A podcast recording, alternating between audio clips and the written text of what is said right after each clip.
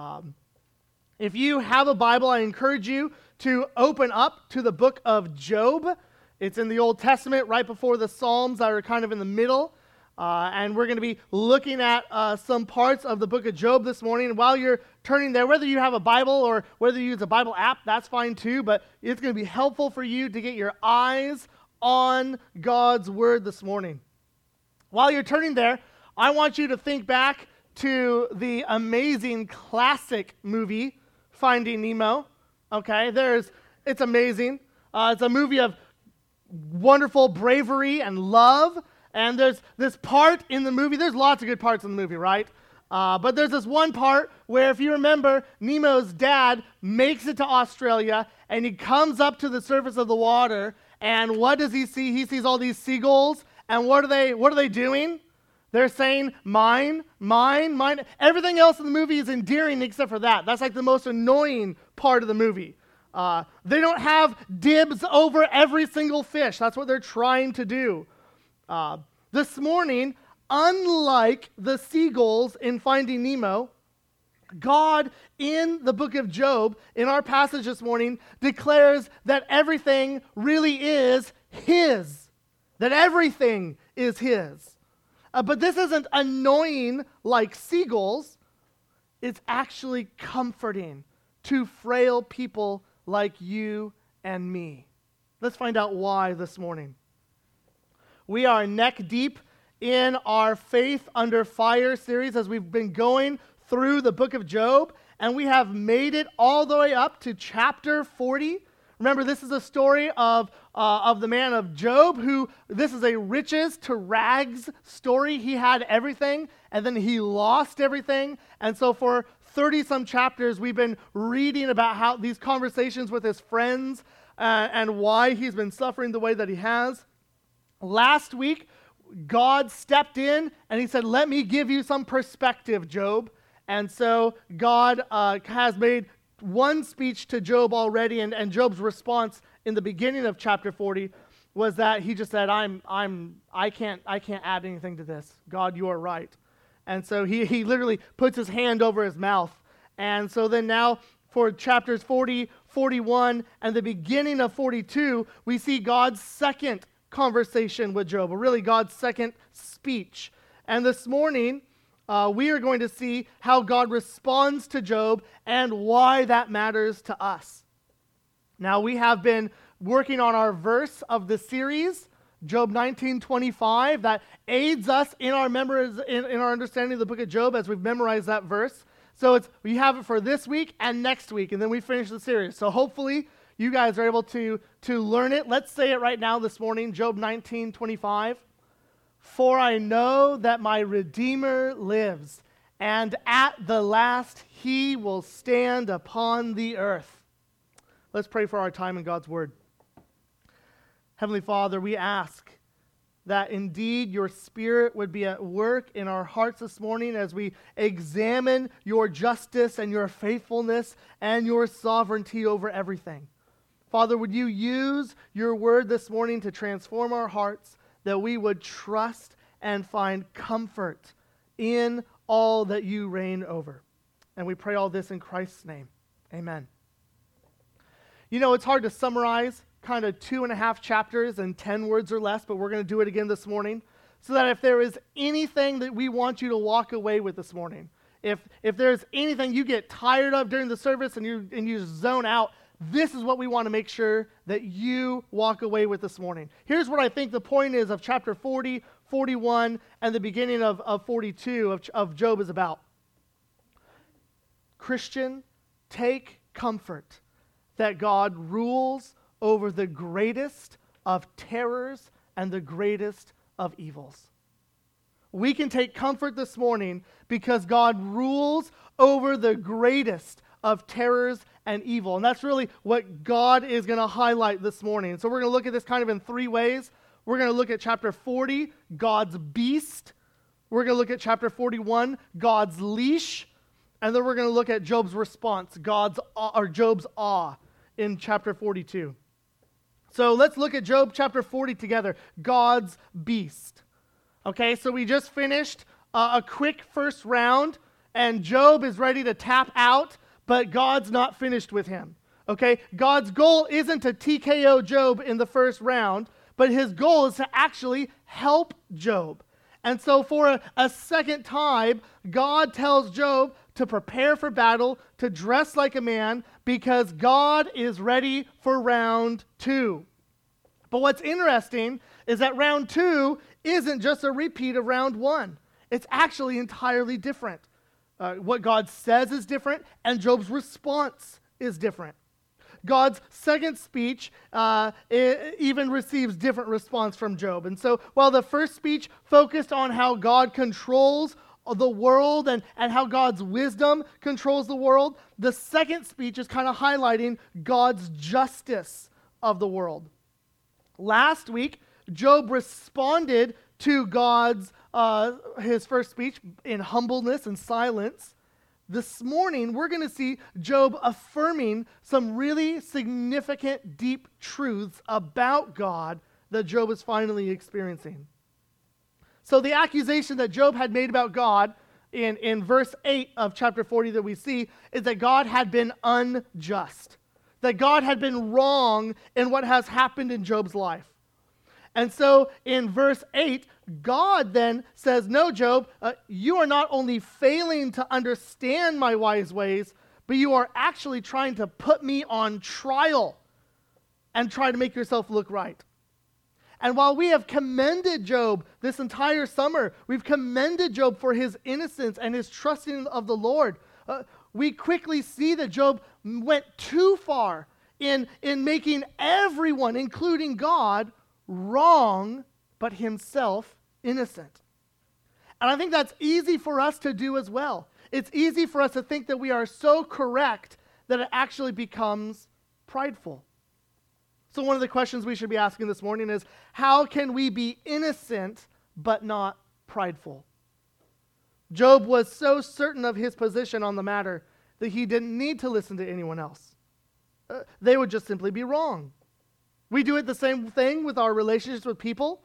Too often, we assume that we already know the position of, of, of this topic or that per- topic of someone, and so therefore our hearts and minds are already made up and our ears are turned off before we even hear the other person speak. I think that's actually to our shame. In those moments, we are assuming we know that person without honestly listening to them. But remember, Christians are called to be quick to listen, slow to speak, not quick to assume, not quick to be deaf to the words of our fellow brothers and sisters. And, and, here's why I think it matters because if we aren't quick to listen to the very people of God, our own family, our own brothers and sisters, then chances are we also pick and choose what we want to hear from God and then we become wrong like Job was here. See, when we approach God's word, every single time, whether, whether we have read the passage a million times or how familiar we are with it, we need to approach every passage with humbleness, asking that God and His Spirit would work in our hearts every time we read His word. So if you were certain about a particular piece of scripture, but in your reading you realized you were actually wrong, would you change it? I did this morning, actually. We'll get to that. Yeah. If not, m- might that even reveal a heart that is unwilling to listen even to the very words of God? You know, I've been really encouraged, actually. Um, if you remember, uh, Peter Gosnell also preached one of the sermons out of Job. And it was a fantastic sermon. And what you all didn't get the privilege of knowing is that Peter and I had been meeting for hours and hours and talking about the book of Job. And he told me after his sermon, he said, You know what? After working through all of this, I've actually changed some of my positions on the book of Job. It's really encouraging. This is a man who's a biblical scholar, who's one of our own, who teaches at Muskingum University, and yet he's been teaching there for what, 18 years? And yet he still said, you know what? From studying God's word this summer, it even made me change some things now. That was so encouraging to hear, actually. See, Job got to a point that he was so certain he was right that everyone else was wrong, even God. That's when he became wrong. People who follow the rules can easily become self righteous. Job is like that on steroids here. And so in life, we need to leave room for the unknown that only God knows what we cannot know. And that is how we remain humble. We need to leave room for the unknown that only God knows what we cannot know. And so God's response to Job in verses 10 to 14 of chapter 40 is well, if you think you can do better, Job, then go ahead and do it. Uh, and so he references God's arm and his thundering voice as reminders that those are God's powerful actions of God who rescues his people and punishes his enemies. And so essentially, God says, okay, Job, here's my royal robe, here's my crown, here's my throne, here's all of my majesty and dignity. Uh, uh, obviously, you know how to do this better, Job. Go ahead. Why don't you put them on, Job? You're in charge now. Maybe you guys remember the movie Bruce Almighty, where Jim Carrey is a TV reporter who complains about God one too many times, and so then God actually responds by giving him the opportunity to run things for himself. You guys remember how poorly that went? And so God says uh, essentially in verse 14, Job, if you can do these things, then I would recognize that, Job, you don't need my arm to save you with your own mighty, powerful right hand. But the reality is that Job's power doesn't even make it onto the charts compared to God's power and justice. And so God says, okay, here's exhibit A in verses 15 to 24 the behemoth. Okay? Uh, in case you are wondering, I don't think it's a dinosaur. Uh, I also don't think it's a hippo. We'll, we'll get to that later. Uh, but let, let's look at how it's described. The description of the behemoth is like a super beast. His origins are from God. He's a creature made by God. He eats grass like an ox. Um, he's crazy strong. He has muscles that have no match. He's the first of God's works in the sense that he's the top boss. No one messes with him. Okay, so if you remember back to your Super Mario 3 days, each level had its own boss, but the Mega Super Koopa is like the ultimate boss, right? You can't defeat him before you're defeating the other ones. And so the behemoth is like the top boss. No one messes with him. Uh, the description gives a suggestion that he's a land creature, uh, but he isn't afraid of dangerous waters. Think of some animal that is able to be so big that when the rushing waters would rush away everything else, it just stands there like a big tree. That's what verse 23 is about. Uh, it's pretty bizarre, actually, that in verse 19 of chapter 40, the one who made the behemoth and no one else is able to approach him with a sword. The behemoth's maker is the only one that has the power and authority to come near it with his sword, uh, which is expressing his uh, d- uh, dominion over it, the ability to subdue it, to keep it in its place, and even to kill it. Uh, this is going to make better sense here in a little bit, but picture Jesus in Revelation 19 who's that warrior riding on the white horse, returning to, to, to, to bring judgment. And, and the picture of, of Jesus describes as he has this wicked tattoo on his thigh, and he has this sword that's coming out of his mouth, ready to destroy the beast and the false prophet. And it describes this, this sharp sword that's coming out of his mouth. So in verse 24, the behemoth cannot be captured by normal hunting techniques. God and God alone is able to overpower this master, this monster. No one else can. And so the picture in Job chapter 40 is a picture of a powerful, hungry super beast, untamable by humans, who is yet made by God and can be tamed and therefore defeated by God. We have seen some animals like this. If you remember back to 2007, where this uh, crew uh, of this new New Zealand fishing boat were off the waters of Antarctica, and they were uh, they caught. Do you guys remember this? They caught this squid that was 39 feet long and over a thousand pounds, and they described its eyeballs as being the size of dinner plates. Okay, imagine swimming in those waters and coming face to face to that. You know what I'm saying? That's insane. It's terrifying. So the question comes to us how are we to respond to terrifying and supernatural evil in our world? How do we respond to unexpected diagnoses of terminal diseases for ourselves or for loved ones? How are we to think when violent crimes rob people of physical health or give them trauma where that leaves people paralyzed? Well, I think we begin by recognizing that even the greatest of terrors are only creatures that can be tamed and defeated by God.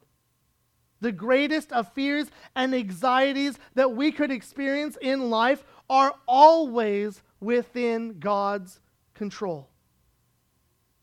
The same God who also says to us, I will neither leave you nor forsake you. We can take comfort that God rules over the greatest of terrors and evils. Well, let's look at Job chapter 41, God's leash this morning. So the behemoth is not the only terror that God describes. Uh, next comes the Leviathan. And just for the record, I don't think it's a dinosaur, and I don't think it's a dragon, and I also don't think it's a crocodile, okay? I know the Cambridge Bible commentary on the book of Job translates the word Leviathan as a whale, uh, but I don't think that's actually the description that's given here. Uh, I'll get to what I think it is in a moment, but, but think about how it's described here in chapter 41. The description of this Leviathan is, is a picture of this terrifying creature. And, and then at the end of it, we kind of get no explanation at the end of, of chapter 41. And so I think we're meant to imagine and feel and hear the creature in all of its terror. I mean, its strength is beyond what humans can muster. There, there were no known techniques for capturing a, a huge animal. They were completely ineffective against a monster of Leviathan's proportions. So God says there's no hook, there's no rope, there's no harpoon that can, can catch him. He's invincible. God is essentially saying anyone that thinks that they can catch a whale with a $10 fishing pole from Walmart better think again. If you guys think back to the, the movie The Jurassic World, the first Jurassic World, and they create that dinosaur, right? The, the half uh, Tyrannosaurus Rex and the half Velociraptor that can also turn invisible whenever it's hunting you. You know, that terror thing. Uh, remember at the end of the movie where it, it's like going and it's right by the water? Do you guys remember what happens? And it's like about to, so spoiler alert, it's been out for like 10 years. You're fine. So, uh, well, you well now you will. So so this huge dinosaur is going, and they're about to get eaten, and all of a sudden, all of a sudden, out of the water comes this even more terrifying dinosaur, and it dwarfs this other Tyrannosaurus Rex Velociraptor and eats it like a gummy worm. Okay, it just it just eats it up. It dwarfs this crazy dinosaur coming out of the water. Think of that when you think of the Leviathan. Okay, that's all right. So the idea of someone being able to come and tame the Leviathan, it, it's hilarious to God. That's what verses 5 through 9 of chapter 41 are about. God says, Will you play with him as with a small bird? Or, or will you put him on a leash for your girls? You can hear God laughing when he says this. Will, will traders bargain over him? Will they divide him up among the merchants? Can, can you fill his skin with harpoons or his head with fishing spears? Lay your hands on him. Remember the battle. You won't do it again. Behold, the hope of a man is false. He is laid low even at the sight of him. So God says, Oh, silly Job. No human being under heaven can expect to attack the Leviathan and survive. And so God continues in verses 10 and 11. He says, If you think it'd be scary to stand in the Leviathan's presence, just consider what it would be like to stand in my presence, God says to Job. No one, not even the Leviathan, has rights over God. That's what 10 and 11 say of chapter 41. He says, No one is so fierce that he dares stir him up. Who then is he who can stand before me? Who has first given to me that I should repay him? God says. Whatever is under the whole heaven is mine. God is saying that anything and everything under the whole heavens is his. Whatever the Leviathan and the behemoth is, they belong to God. So think of the Leviathan and tremble, and then think what it means for God to be the sovereign, almighty creator over the Leviathan and over even us. Just to make certain that Job and we get the point, God continues to describe the Leviathan in the rest of chapter 41. In verse 14, it says, Around his teeth is terror. In verses 19 of 20, it says, Out of his mouth go flaming torches, sparks of fire leap forth. Out of his nostrils come forth smoke as from a boiling pot and burning rushes. Or look at verses 26 and 27. Though the sword reaches him, it does not prevail, nor the spear, the dart, or the javelin. He counts iron as straw and bronze as rotten wood. Or look at verses 33 and 34. On earth there is not his like, a creature without fear. He sees everything that is high. He is king over all the sons of pride. And I think that's actually a key component to how we understand what these are, actually. And so we're left without conclusion in Job 41. And so we should go back to what God says in verses 10 and 11. No one is so fierce that he dares stir him up. Therefore, who can stand against God? Who has first given to God that he should repay us? Whatever is under the whole heavens is God's. And so, even this terrifying creature is a creature that God controls.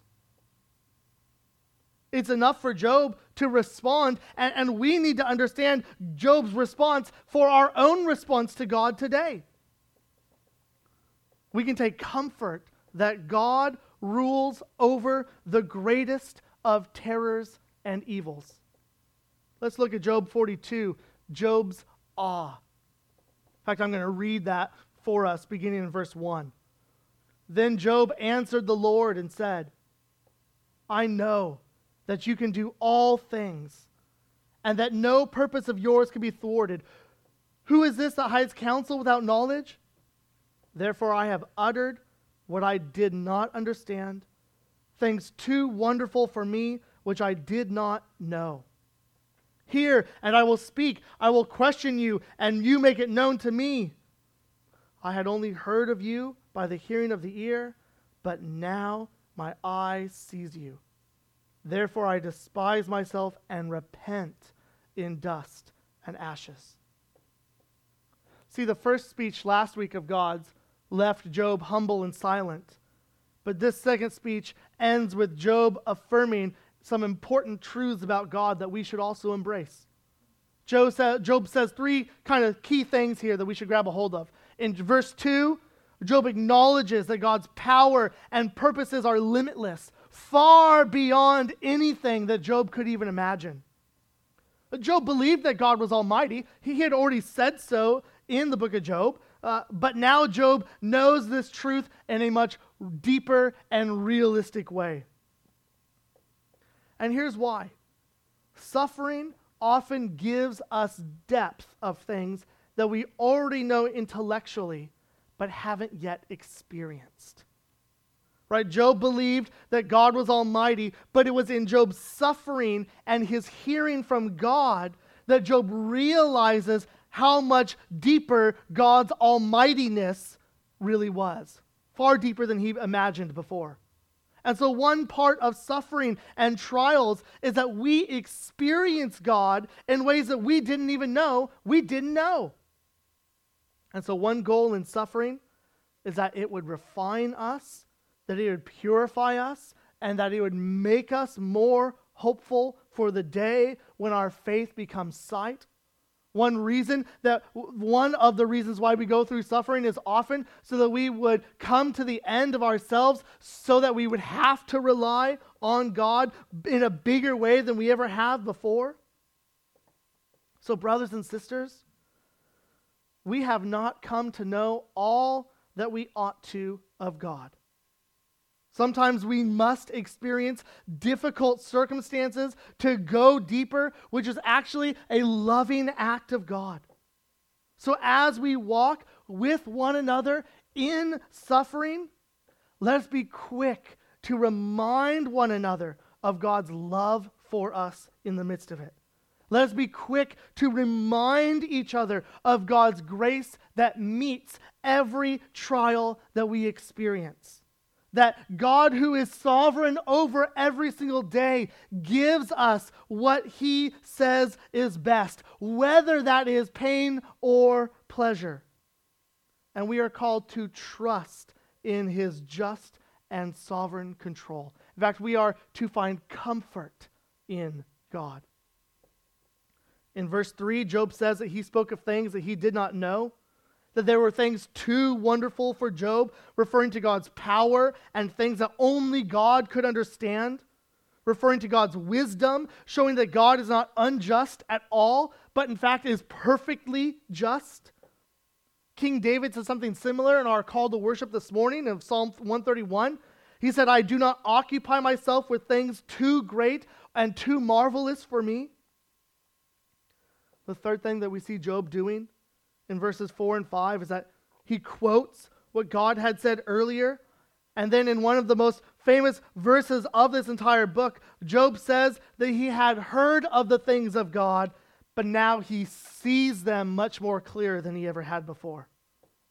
And so Job's response to seeing all that God is in control over, in seeing all that he has made and governs, Job's response in verse 6 is to repent. Job turned from his words and repented for his sin, which is pretty extraordinary considering all the times his friends told him to repent and he didn't do it and he refused to do so. Job's response in doubting God when he recognized that he was sinning, he recognized that he needed to change, his response was that he repented. Brothers and sisters, it is good to recognize when we are doubting God, but that should not stop there. It should not stop at our recognition. When we doubt God, when we say things about God that aren't true, when we act in ways that make God in the wrong, well, then we are called to also repent. When Jesus began his earthly ministry, right? Jesus came into Galilee proclaiming the gospel of God and saying, The time is fulfilled, the kingdom of God is at hand. Repent and believe in the gospel. The call on the Christian life is not a one time repentance, but a lifetime of repentance. Our call as people who've been created in God's image, created in God's earth, and for God's pleasure is to know God and to not be separated from Him. But we became separated from Him through our willful rebellion against Him. The Bible calls that sin, and we've been separated from God, and we will one day face judgment for our sin against God. And so God calls us to turn from our prideful ways that say, God, we don't need you. God calls us to turn to Him in repentance and then trust. Trust that God has made a way for us, which He has through Jesus. Jesus came down to earth to live a perfect life and to die the death that we have deserved for our rebellion against God. Jesus died on the cross in our place, taking the condemnation that we deserved. And then on the third day, Jesus rose from the dead and God says, trust in Jesus, in his sacrificial life, death, and resurrection, and turn from your sin, and then you'll be reconciled to me once more. And so the call in the Christian life is not a one time repentance, but a lifetime of repentance. Repentance isn't an embarrassing act. It's just a continual recognition that God is God and we are not, and we need God to refine us, that we need God to rescue us from our sin and from our doubting. Repentance isn't what super Christians do, it's what real Christians do. And so when we doubt God and when we speak and act wrongly because of doubting God, well, we are called to repent and then be transformed by God's grace. That's why we were singing the song earlier. It's God's kindness that leads us to repentance because of what God does in our lives when we turn from our sin and turn back to Him. So, Job repenting is important at this point in the story because at this point, if you remember the context, Job is sitting on a giant trash pile outside of the city and sitting in ashes. Okay, Job has not yet been restored. We know that he does. We know that we're going to read about that next week. But at this point, when Job repents, nothing has gotten better about his life. And yet he recognizes his need to repent regardless of what happens in his immediate circumstances. This also helps us to realize that when we feel like we are suffering and going through trials in lives in our lives and we think okay where can we use the bible as prayers for us and as models for us for when we're suffering? Job isn't it okay? The psalms are way better for that but job had to repent from what he did from what he said which means we don't want to model after that you know what i'm saying so, Job is helping us understand that if we are going through trials and suffering, we need to trust God, not accuse God. Job tried to call on God to give an account for Job's suffering. And so God needed to correct Job in that. And so God's speech shows his justice over the world, but, but not how we might initially think.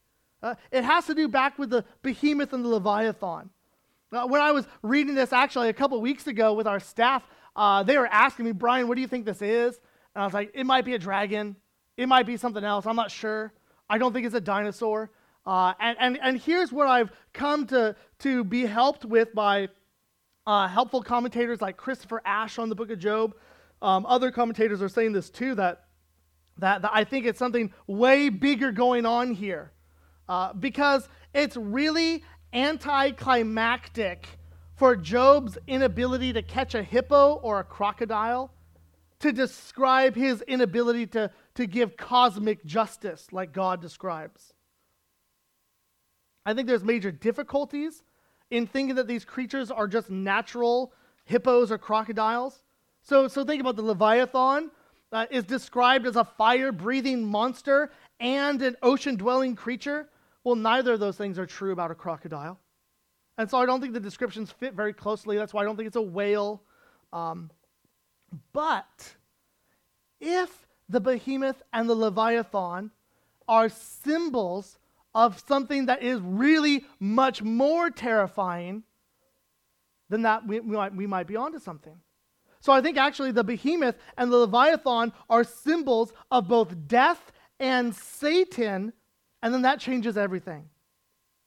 Job isn't the only place that, that mentions the, the Leviathan. Psalm 74 describes God crushing the heads of the Leviathan. Uh, Psalm 104 describes it as a sea monster.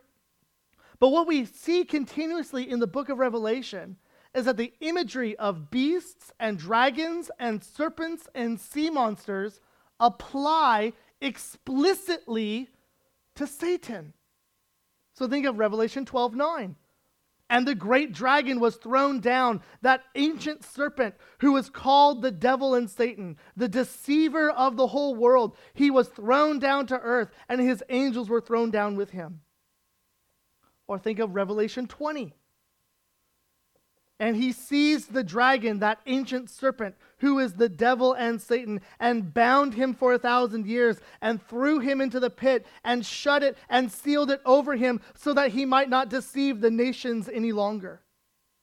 So the Leviathan is a strange, terrifying sea monster, fire breathing dragon, who conveys to us terror and evil in a way that saying Satan is really bad doesn't come across like it does if, if he's imaged as a terrifying sea monster.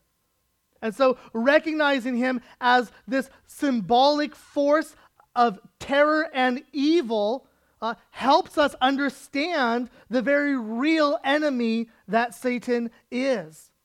And so, I think that these are descriptions of, of the worst Im- imagination of an animal we can think of, but describes a very real enemy that drives us to fear. And so, in this way, the power of Satan is much more real to us when we think about it this way. And so, Satan, also one of the, the problems that, that um, modern scholars have with the book of Job is they say, well, uh, Satan had such an uh, important role in the beginning of the book, but then he just kind of disappears. What, what's with that? This must not be an actual book of the Bible. Well, he doesn't disappear if he actually comes out in full force at the end of Job in all of his terror.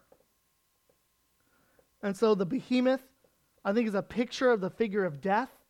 The Leviathan is, a, is the biblical imagery of the arch enemy of God, described as the prince of the power of evil, the God of this world, the one who holds the power over death, Satan.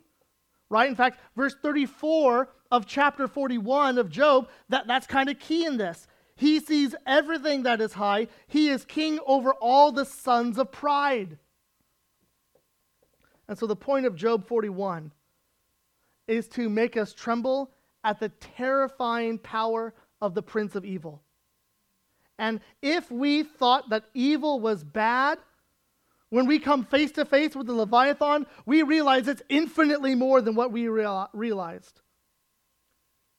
And we also recognize that we can't come to a conclusion with the problem of the fact that these evils exist, and we know that we can't.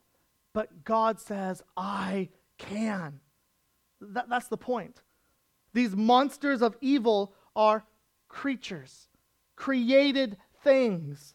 Chapter 41, verse 5 says that God has made, and God can tame him. And in fact, even the Leviathan is on God's leash even though he's not on our leashes. And so the behemoth and the Leviathan are proof that God can keep evil on his leash. That's what we want to walk away with this morning. Evil is on God's leash, even if it cannot be on ours.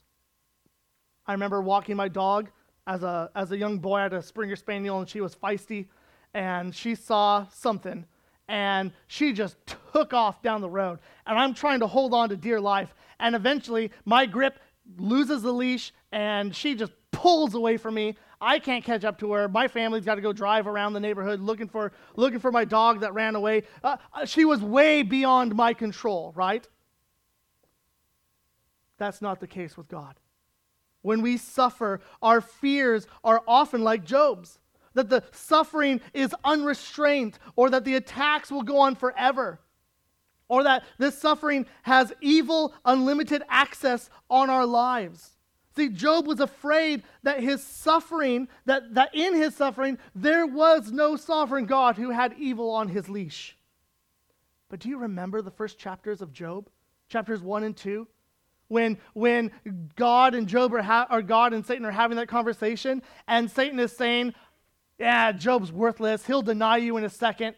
And God is the one who's giving Satan permission to do those things. But he also says, This is where you stop. This is where you go no further, Satan.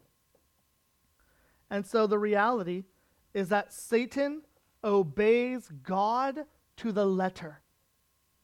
Satan, the Leviathan, is a horrible monster, but he cannot go one millimeter beyond the leash that God keeps him on.